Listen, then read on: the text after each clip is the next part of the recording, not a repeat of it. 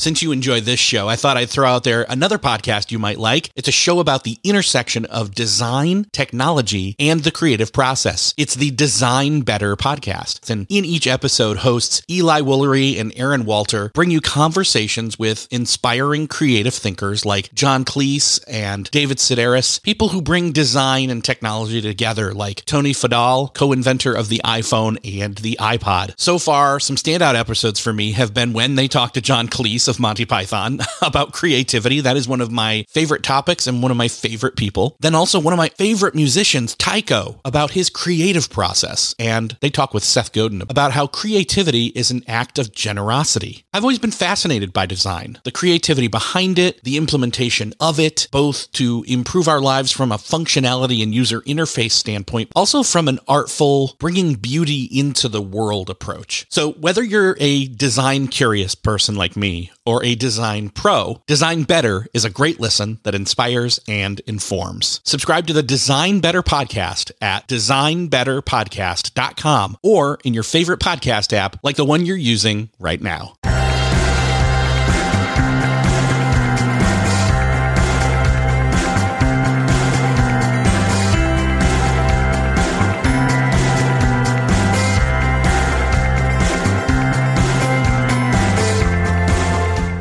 And welcome back to another episode of Beyond the To Do List. I'm your host, Erik Fisher, and this is the show where I talk to the people behind the productivity. This week, I'm sharing with you a conversation I had with Jennie Nash, who is the founder of Author Accelerator, a book coaching service that helps hundreds of writers complete their book projects by giving them sustained editorial support that they need. And that's what we talk about in this conversation, though we are talking specifically about the project management of writing a book. So it's not only a productive endeavor moving forward, but it's also a creative endeavor moving forward, and how to stay on top of that.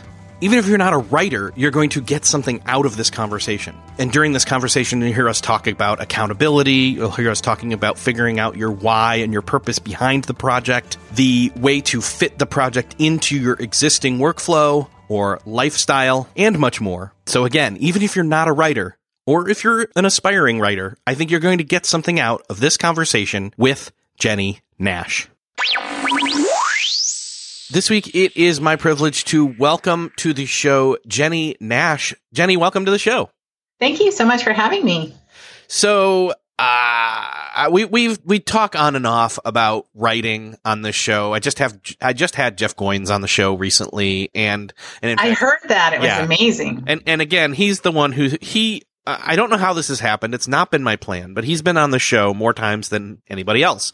So, you know, he has that record. He will probably maintain that record as long as I keep asking him back because he's generous with his time. But his main thing is all about writing. But, you know, I don't want to have him just come on and talk about writing, which again, in fact, is actually not what he ever really comes on to talk about, except in that very last conversation that we did.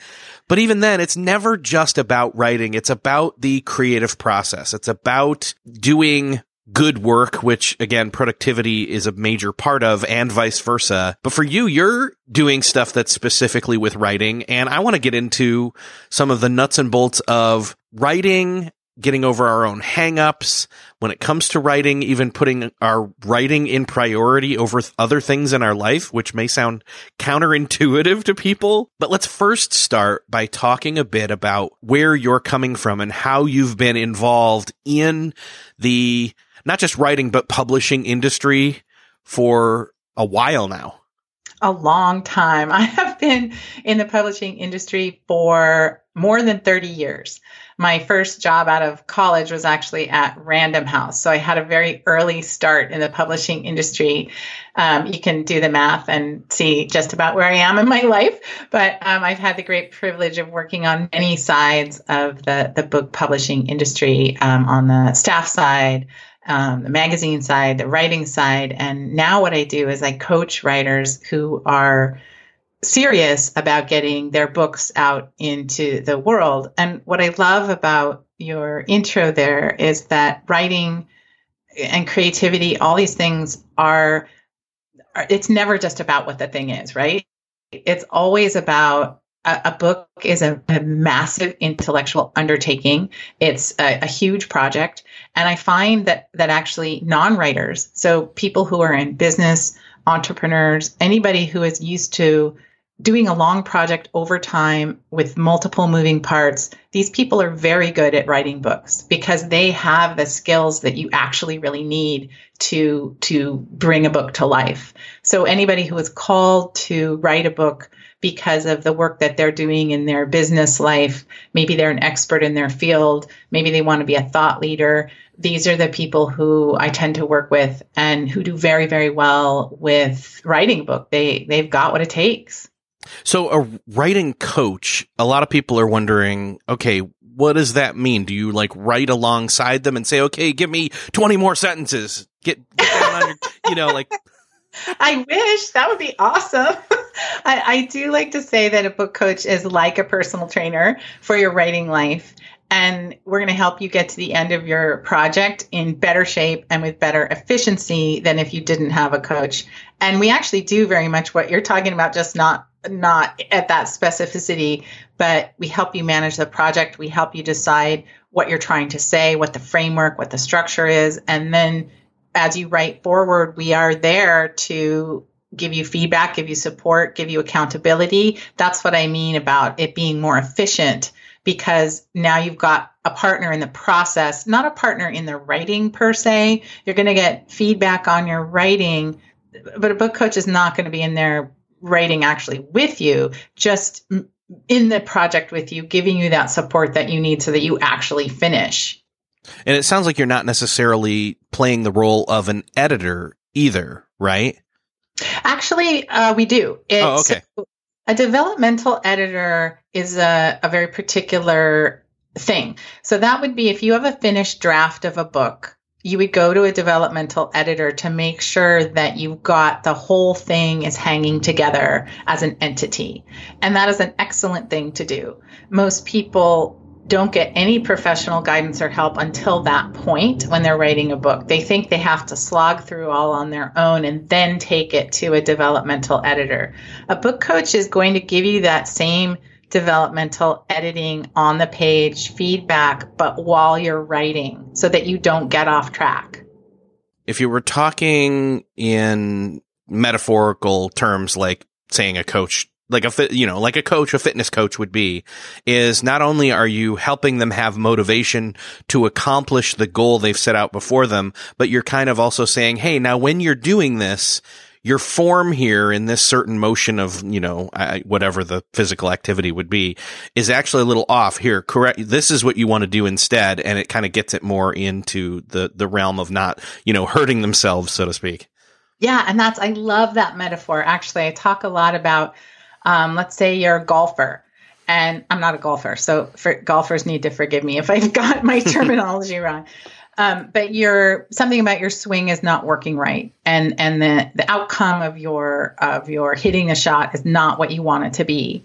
So you go to a coach who's going to watch your swing, and they're going to say, you know, your backswing is too big, your follow through isn't straight, you're not bending your hips. You know, they're going to give you the break it down to help you improve your skill and have a better result.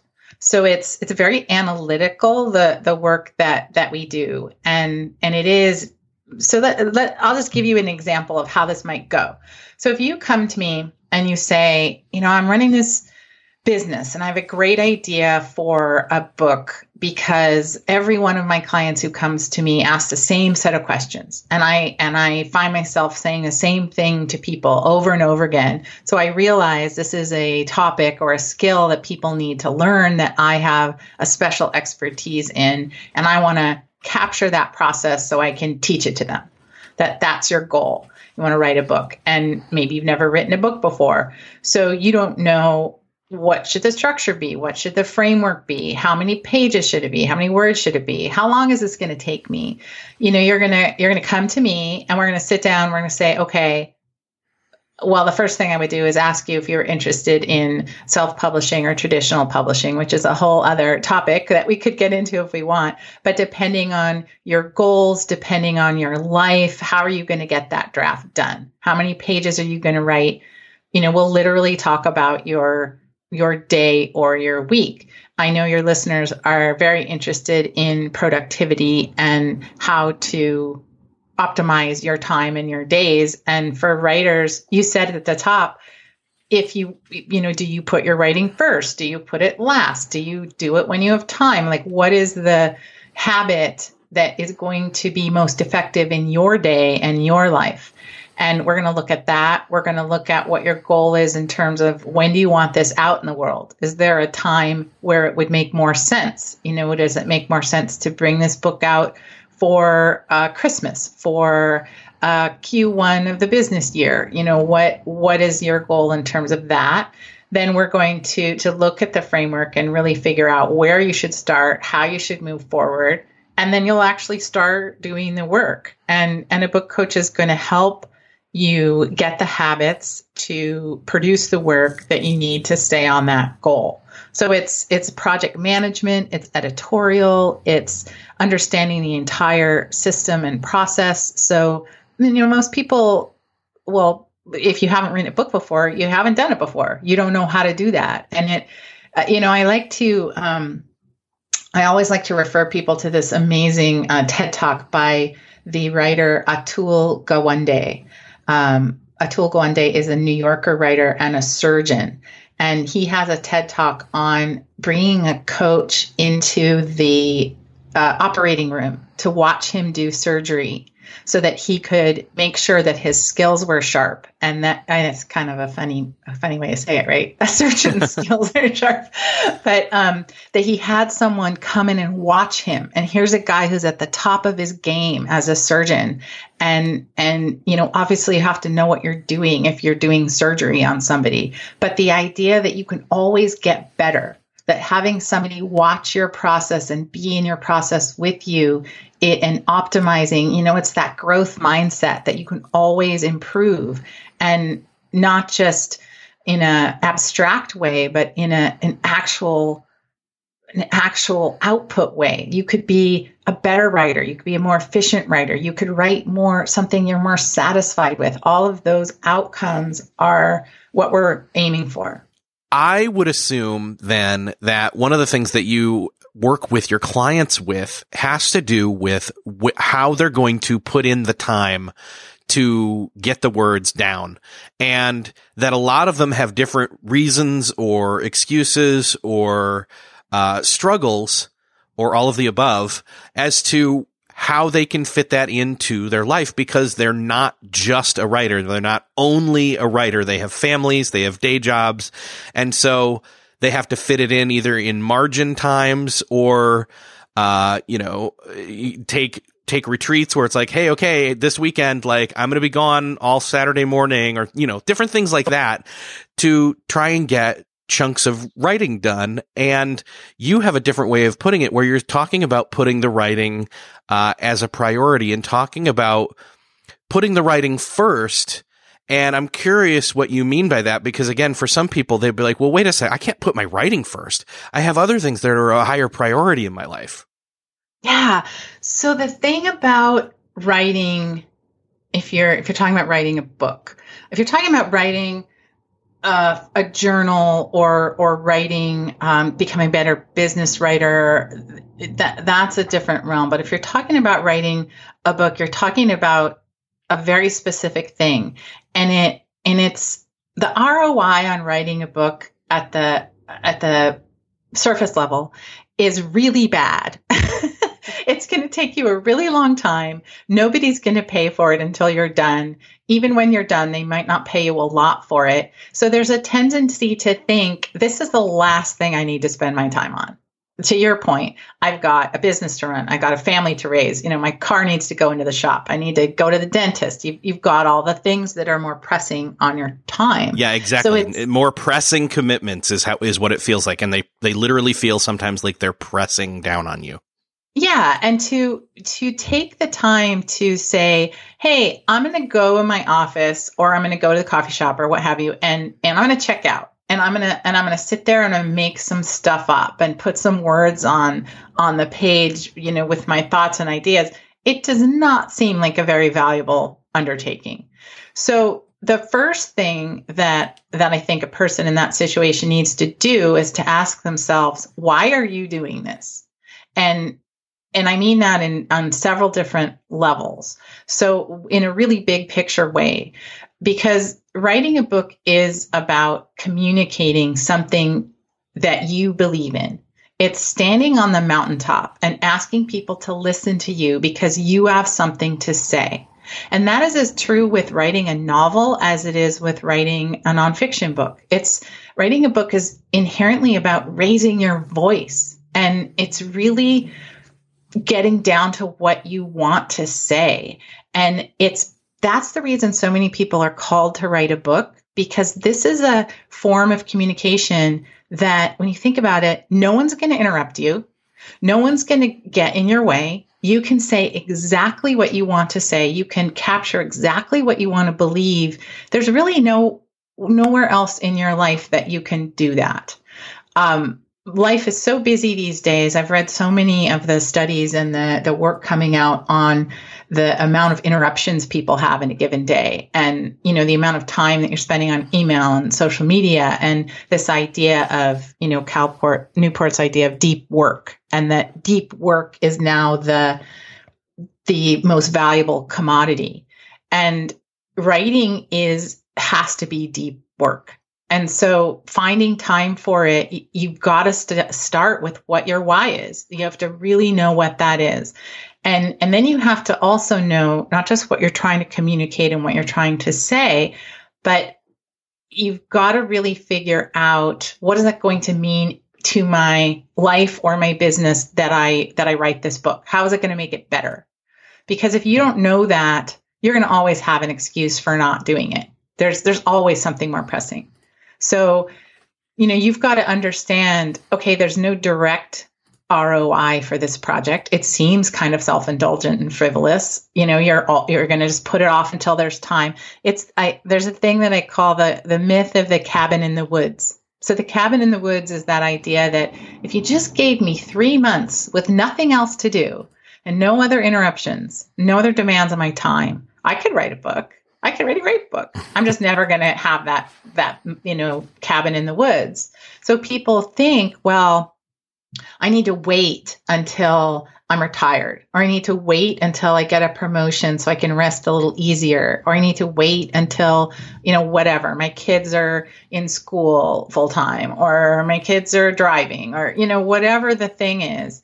And I I help people get past that mindset and that roadblock to to tap into why they want to do this for in a bigger picture than that. And writing a book has a really unique place in our culture where people who write books are revered and they are looked upon as more expert than other experts.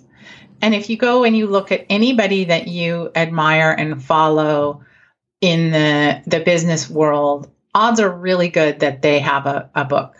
And that you know anybody who who wants to be seen as sort of a next level thought leader is going to have a book. So so it's tapping into the bigger reason why this would matter to you. How would it elevate you? How would people look at you? I mean it's really strange the this reality of how we look at at book writers. Um, I, I had a really interesting experience with one of the novels that I published that drove this home to me.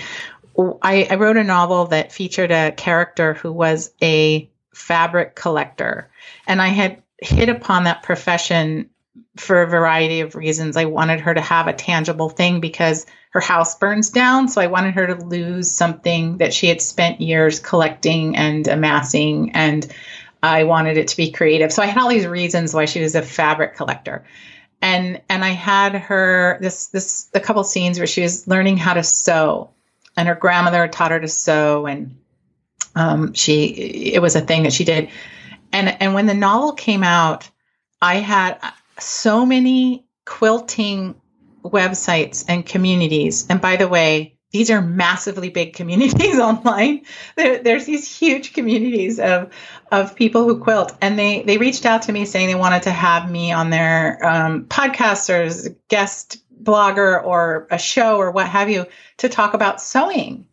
And and then I'd get on these shows and they would ask me, "So what sewing machine did your grandmother use to teach you to sew?" And I would say, "Oh, I don't sew." and and they, they were like, "Okay, yeah, but you must have taught yourself to sew." It's like, "No, I don't actually own a sewing machine." And it's this idea that because I put it in a book and I did it well and I did my research and I had this authority, they assumed I was an expert in sewing. And I 100% wasn't. And if I can do that in a novel, imagine how this elevates you if you're a, a, business person and you're codifying your ideas in between the pages of a book. People will see you differently. You will be asked to give workshops. You'll be asked to comment in the press. You will be asked to speak. You can elevate yourself in so many ways. So the this is a very long way of answering question. The you find time to write by knowing why you're doing it and why it would matter to you. Having that end goal in mind and the the why behind it then allows you then to say restructure or reprioritize, not necessarily reprioritize, I guess, but it does, it, in some senses, yes, in some senses, no, but it does allow you to say, wait, I'm probably spending time on things that is of a much lower priority than me doing this book, me completing this project of this book. And now I need to reprioritize. Exactly. So a book is what I would call a five year project, five or 10 year project. It's not going to take you that long to do it, but it's probably going to take you that long to really see the impact.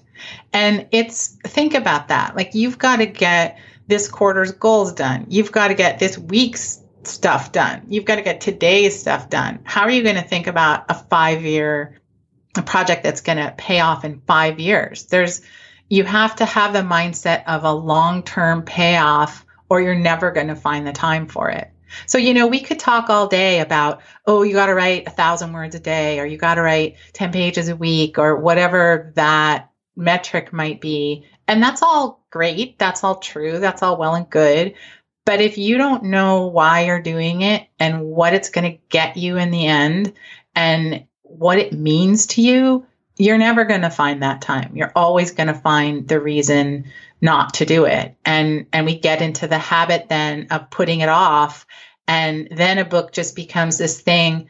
I can't tell you the number of people who come to me and they're they're finally ready to commit to writing a book and they have wanted to do this for years. It hangs over people for years. And I've had way more than just a few people literally say to me, I don't want to die before doing this. Like it's a thing at the center of people's heart and soul that they are called to do. It's not, not a small desire. And if you don't address that desire, it, it hangs over you. It's it's heavy. and and people have a desperation about it. They want to do this thing and they don't know how because of what we've been talking about. How do you fit this in? How do you do it? But there are ways to to break it down and make it work in your life depending on what your life is. I mean, I've got clients, all the things you and I have talked about. You know, I've got clients who are um, physicians and they have three kids and they're CEOs or they're C suite um, executives in multinational businesses. They're trying to find a way to make this work and they all do. It just depends on your day, your structure, your life, and you are making the decision that this is a thing you're going to commit to. You were talking about somebody having just this strong desire to write something, whether it's fiction or nonfiction. I mean, maybe somebody just feels like, hey, it's on my bucket list that I've got this story that I really just want to put out there as a book. Like, even that, if they're clear on that goal, do you think that's enough of a why? I think it's a really good start the first question so I have a system of book coaching that I have codified in this business that I run called Author Accelerator. And I have 32 book coaches. And I've trained them all in this process um, and this system of, of overseeing book writing. And the very first thing all of us do with any client whether it's fiction or nonfiction, whether they haven't started or they have a rough draft, whether they're a New York Times bestseller or they've never written anything, the the first thing that we do is we ask why. And we, we usually have to push them very hard on their why because people usually start out with what you you just said. I, I I'm just burning to do this. It's just I can't get it out of my head. It's just haunting me. I just I just got to get it done. And and I haven't found the time. I, I've tried. It's not working, or I keep circling around the same three chapters. Um, you know, whatever their situation is, they they that's usually what they answer. What what I train the coaches to do is come back the next with the feedback and say, okay, but why? Why this book? Why this topic? Why does it matter to you? And and what's really incredible is usually at that point, if they're pushed even just a little bit deeper, they usually come up with something extraordinarily personal and powerful. And and it usually I, will give you an example. Um, I mean, there's so many examples, but um, somebody came into the Author Accelerator program who is a professor um, at a university, and she teaches a, a course called Generosity at Work. And it's about companies, her research is around companies who are generous. And so, what that means is um, it came from the open source software universe, where you know you have a piece of proprietary software and you make it available to everyone for for free so that they might take it and do better things with it.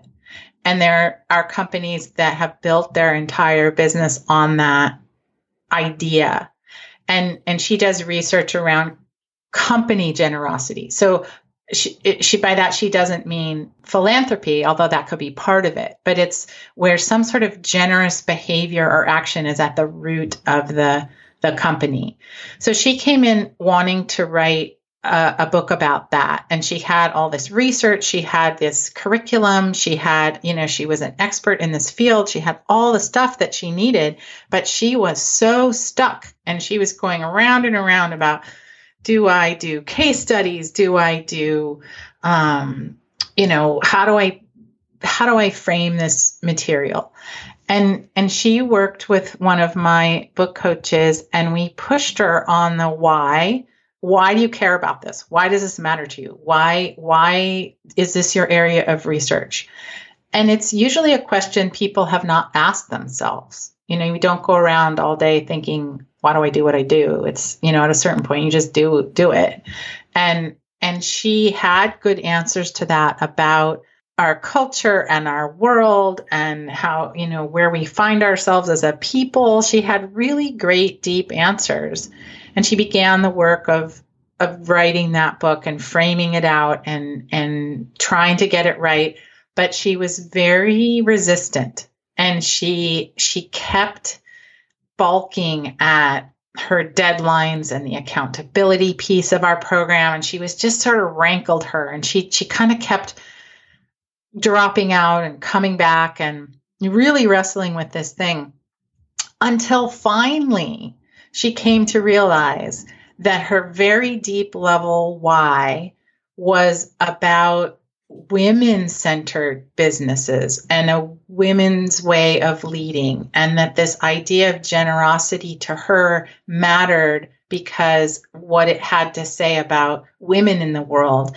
And this all came to her when the headlines in America were so much about the Me Too movement and um, all of the scandals breaking in Hollywood. And, and it was like a light bulb going off in her head that's why I've dedicated my whole career to the idea of generosity. It's about women's empowerment. It's about a different way of running a business and a different way of leadership.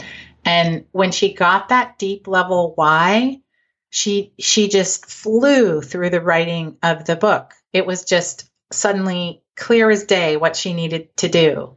So it's that process that was a particularly rough and um, difficult story that I told you about getting to your deep deep level why it usually doesn't take um, take that long. It's usually a little bit of guidance will get someone to understanding why they care so much about this thing. And and when they get it, it's it's like rocket fuel. And all of a sudden you don't have to find time to write. You have to actually find time to stop and eat because you're just so excited, you know? And I think a lot of us would love to find ourselves in that spot, but again, we don't have that much extra time or free time. And so then it's, it starts to become about when can I fit this into my schedule or what can I get out of my schedule to where I've got very clear times for deep work on this project. Still searching for a great candidate for your company? Don't search, just match with Indeed. Indeed is your matching and hiring platform with over 350 million global monthly visitors, according to Indeed data, and a matching engine that helps you find quality candidates fast. Ditch that busy work. Instead, use Indeed for scheduling, screening, and messaging so you can connect with candidates faster. I wish I had Indeed when I was in the hiring process in roles in the past because it is a slow, arduous headache of a process to find the right people, or at least it used to be. Join more than 3.5 million businesses worldwide that use Indeed to find and hire great talent fast. In fact, in the minute I've been talking to you, 23 hires were made on Indeed, according to Indeed data worldwide. And listeners of the show will get a $75 sponsored job credit to get your jobs more visibility at Indeed.com slash to-do list. Just go to Indeed.com slash to-do list right now and support our show by saying you heard about Indeed on this podcast. Indeed.com slash to-do list. Terms and conditions apply. Need to hire? You need Indeed.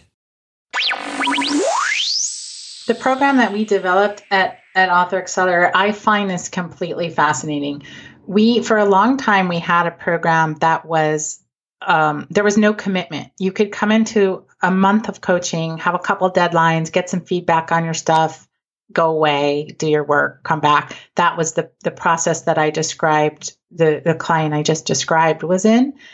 And after a certain amount of time delivering that service as a business owner and founder, I realized, you know what? These people are not accomplishing what they should accomplish, and they're not succeeding at the level that I am satisfied with. And in my private consulting work, I would not allow this. So, why am I selling this in my business to other people? And we, we, totally scrapped our whole way of delivering coaching and we made it a mandatory six month commitment and it was it was fascinating from a running a business standpoint. We made it much more expensive. We made it six months minimum. We made no money back. You you sign up and that's it. And we did that because that was the best thing for the writer. That was the best the best way for them to get the, the necessary outcome. And I thought, well, that's the end of my business, right? Um, I thought it's people p- purchase this by price point. They don't want a commitment. They've already got enough commitments in their lives. Well, this suddenly just flew off the shelves. People could could could not wait to sign up for this. It turned out that what people wanted was for us to hold their feet to the fire. And what I found is that if you put skin in the game like that, you put your money down, you make that commitment, you're not getting it back. It doesn't matter if you get the flu. It doesn't matter if it's the the holidays, you've got to still deliver pages to your coach who's waiting for them. All of a sudden, people did it and they they achieved the outcome they wanted and what I wanted to see their outcome to be as well. So in terms of making time in a life, it's I mean, you know that from other things you do in your life. If you've got skin in the game, you're going to see it through. And so it's around this idea of accountability that I found was really the linchpin that that somebody's waiting for your pages on Monday and if you don't turn them in, you've got to write to that person and say, I don't have them. And people hate that. they hate letting someone down. And, you know, that they're in a relationship with, and they, for three months, that person has been helping them, and you have to say, I didn't do it. And we what we say is that it's better to turn in one page than nothing because that momentum is going to carry and it really turns out to be true. You can make an enormous amount of progress if you if you're consistent about it. And and consistent doesn't have to mean every day, it doesn't have to mean every week. It just has to mean you consistently produce pages and turn them in. And and I think we're we're much more likely or and or willing to let say ourselves down than somebody else who we've allowed to like get in our face. That is course, so 100% true. Oh my gosh. I mean, you just said something super profound. I don't know if that's a thing you say all the time. I haven't heard heard that much from what I've listened to, but that's so profound, right? We're so fast to let ourselves down. And that's the thing when people come to me, like I said, and they and they say, I don't want to die before I write this book. They've probably been letting themselves down since they were 12 years old. They probably wanted to write a book and thought of themselves as a writer. They probably were one of those kids who was praised for their writing and loved to read and and they've wanted this their whole lives and they're letting themselves down every day so that when they yeah, we're way less likely to let somebody else down. And this whole factor of accountability, I mean, again, not only are we more willing to let ourselves down than someone else, we're, if we have our why, we're actually then maybe a little less likely to let ourselves down because we know what's at stake and maybe we've committed, we, we've committed in some ways to our why, but also to somebody else as well. So that's exactly right. That's exactly right. Yeah.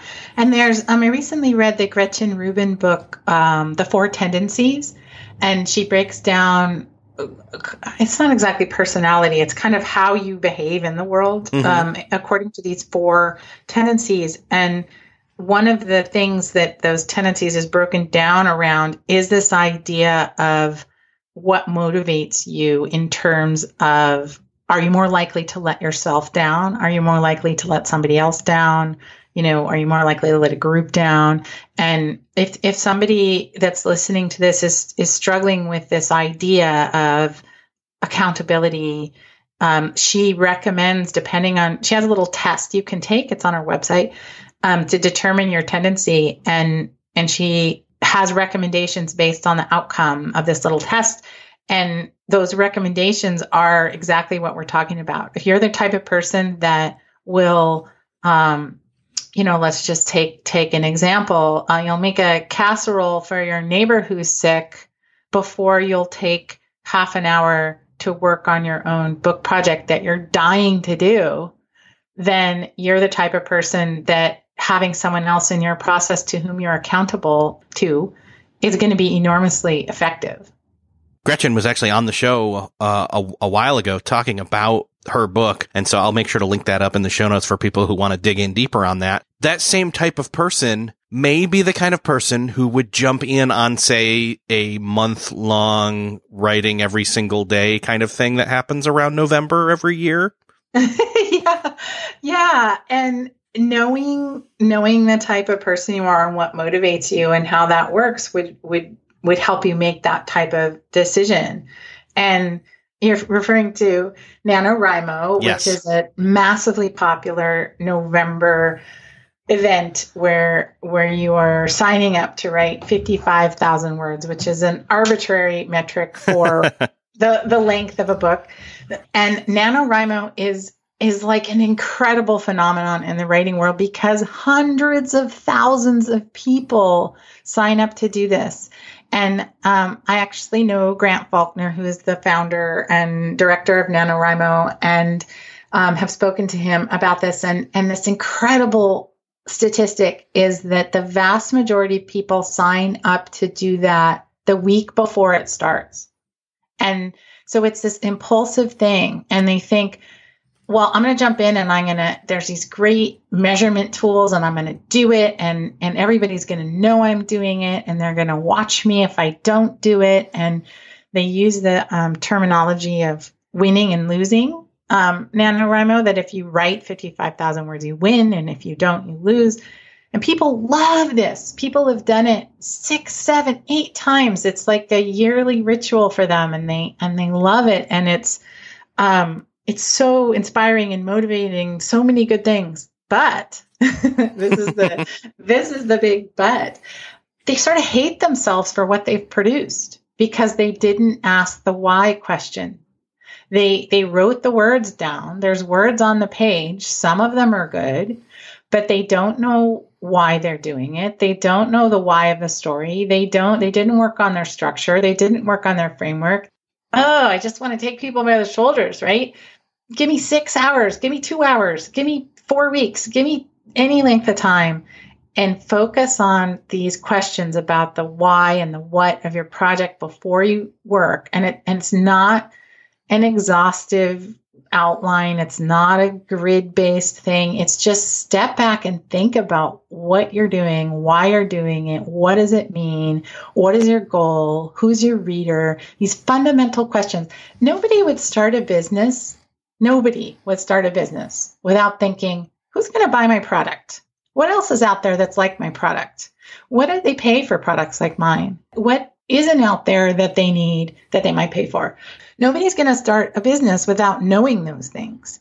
So why would somebody write a book without knowing those things? Because you want to be read. If you're going to write a book, you want to be read. You're not doing this for your own self. That's a journal. So if you have the desire to be read and you don't do those things, I mean, it's one of the reasons why people in the business world look at writers like we're nuts because, first of all, we make like 10 cents an hour. Um, but we, we don't think about things in that analytic, holistic, strategic way. And just a little bit of that injected into the writing process can save you literally years. So when we're when we're talking about the idea of productivity and efficiency and making time for writing. Don't waste a year writing something you don't know what it even is. There's nothing inherently wrong with saying, you know what? I've carved out some time, mostly daily, maybe, for a certain month, and I'm going to do work on my book or my writing for that entire month but again, you want to you don't want to start a um, a marathon before getting in shape for it or training for it. That's that's true. I mean, that's just nuts. And and what NaNoWriMo does for a lot of people is it shows them, I think this is one of the most valuable things about it, is it shows them that they actually do have time. Hmm. They can make time.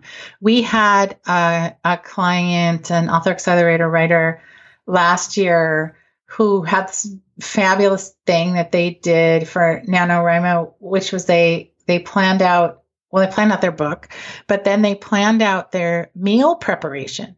Like on on the Sunday before it starts, I'm making, you know, a giant thing of of chicken soup and I'm freezing it. And and then on the next Sunday I'm making a giant thing of chili. And you know, they literally planned out their their food so that they wouldn't have to think about it or spend any time preparing their food.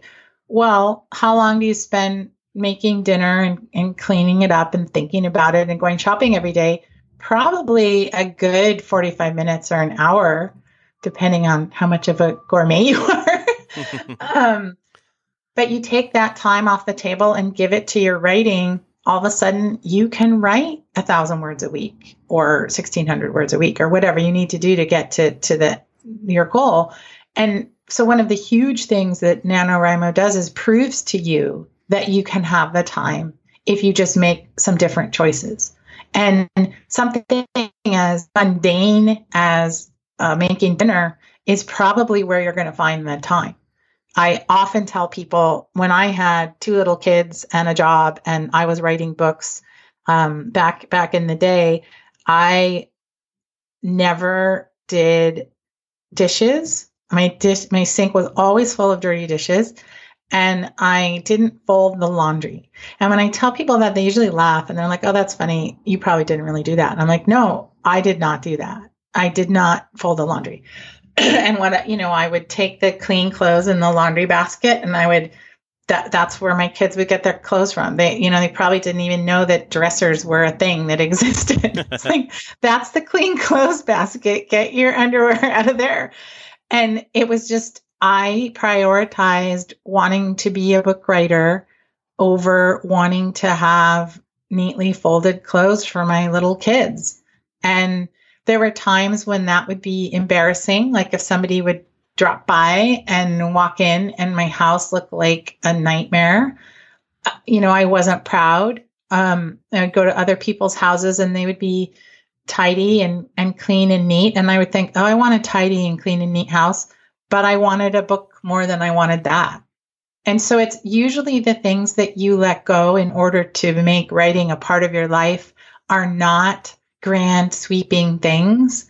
It's it's usually really small. And um it, you know when we talk about household things, but um you could give up I mean, my goodness, we know we all know the numbers on how much time people waste on social media, right. and I and I I'm guilty of it myself. And you know, there's those software you can get to block um, the internet or to block certain sites or or what have you. It's particularly dangerous for a book coach to be on social media because I I have to be there all the time researching you know the internet as well. Researching books researching authors going to websites looking at events what's happening what's out there. It's part of what i do and then i get sucked down into it and three hours go by. Um, you know so you have to be mindful of where you're spending your time and this is just productivity talk in general but i guess i guess it's back to that myth of the cabin in the woods that writers tend to think they have to clear the decks in order to to get the writing done. And and I think that comes from this idea that a book is a very overwhelming undertaking. It's it is very complex and multi-layered and you can't really see the end. You can't really see how it's going to go. I know how it's going to go now because I've guided so many writers through it. So I know about how long it's going to take given how much time you can have to put in. I know about how many pages you're likely to have to throw out for every 10 that you write. You know, I know a lot of the metrics about patterns of creativity and how it goes, but a writer doesn't know that. They don't have any reason to know that or, or or way to know that. And so I think they tend to think it's so big and overwhelming and I just need this giant chunk of time. And when I've got that, I'll do it. But I can promise your listeners that book writing happens in very busy lives in very small chunks of time. My first agent told me that I could write a book if I could give it half an hour a day. And half an hour a day is pretty easy to find. And maybe maybe you can't find half an hour a day, but can you find 3 hours on a weekend? Once a week? You know, it you can do it. Everybody does nobody nobody gets the cabin in the woods or you know the the leave of absence from their their job or whatever that fantasy is it it's always done within the context of a of a real life and it's always done a very small bit at a time and that goes ties back to what we were talking about that if you know why you're doing this if you have the framework properly hammered out which you can do easily in about four weeks with some guidance, then you know what you're doing. You don't just sit down and say, Where do I start? What do I say? I don't know. What should go on the next page? This blank page is ugly. I'm going to go look at Amazon. you know? if you know what you're doing and you know what's next, and I mean, I, I think if you have an accountability partner, doesn't have to be a book coach doesn't have to be one of my book coaches it doesn't have to be someone you pay it can be someone but someone who's going to hold your feet to the fire and and really hold you to it you're you're going to get it done. Yeah and and again it doesn't even have to be something so uh, annoying uh, to some people out there as they were maybe hearing it's like you didn't do the dishes. You didn't do you didn't fold the laundry. Like no but then again you know what? Like if you're in a family, kids can pick up some slack. They can get paid to do those things too, you know, and, and, or you can even like say, wait a second, I'm going to do some of that folding while I'm rewarding myself for getting work done today, writing done today, uh, while I watch TV or watch a movie tonight, you know, and you kind of, that, those are the kind of multitasking things that I think are okay. Oh, a hundred percent. Yeah. And I actually, uh, have a, a, podcast called Mom Writes that I coached two mothers of young kids through the writing of their first novel. And there's there's a year of episodes already already out there. And this is largely what we talk about is okay, you know, both my kids are throwing up this week and it's Halloween and there's costumes and, you know, uh, I'm trying to write this scene in my book. Um, you, you, know, and I, I managed to write a paragraph and I feel horrible. And, you know, we talk about those actual feelings and how to actually do it with, with a family.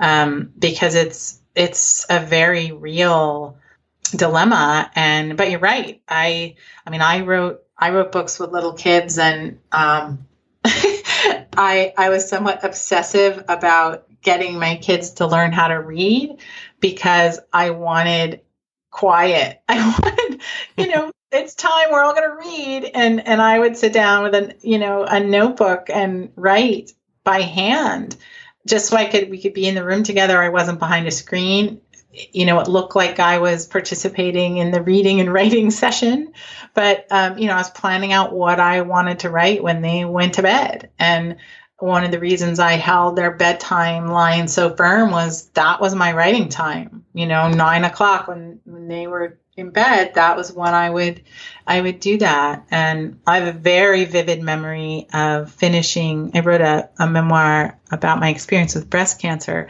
and a very vivid memory of finishing it and I had an agent and a publisher. So they were, I was on a deadline for that.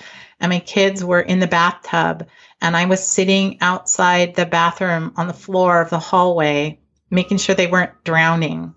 Um, you know, keeping an ear just to make sure they weren't alive while I finished this book, you know, and like you do what you have to do. But again, you're not going to do that if you don't know why it matters to you.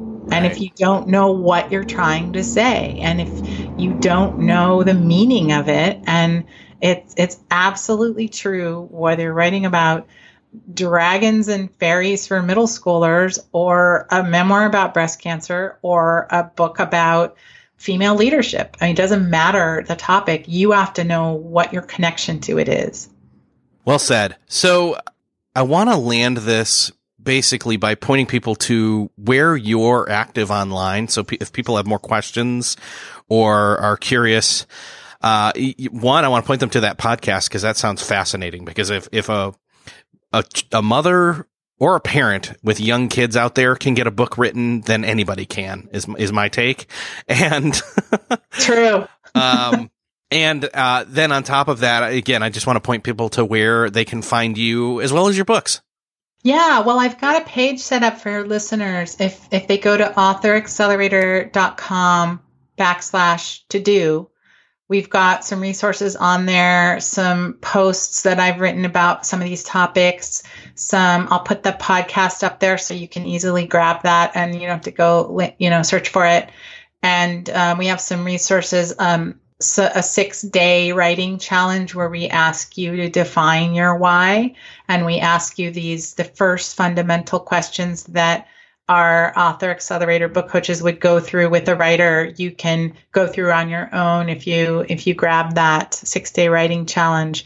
Um, so there's some things to test this out for your yourself and see if it if this type of thinking works for you. I always tell people what you're doing is working keep doing it. But but if dying to write a book and it's this monkey on your back and you really want to commit and get it done, thinking about bringing in somebody who can help keep you accountable is incredibly effective. Jennie, thank you so much for being here. It's been awesome talking with you. Thank you so much for having me. So again, I hope that if you're a writer, you got a lot out of this conversation and that even if you're not a writer, you can see where the principles that come in handy during the project of writing or writing a book, that these principles that we talked about in this conversation can help you in other areas of being consistent with your work or having a purpose behind your work so that when the momentum wanes, you can pick back up again, pick yourself up again, pick the work up again, keep moving forward and get it done to completion if you know of somebody who needs to hear this conversation, I would love for you to share this with them by going to the show notes for this episode at beyondthetodolist.com slash 240. Hit the share button there in whatever way makes sense the most for you to share it with that person. And with that, I will say thank you for listening and thank you for sharing, and I will see you next episode.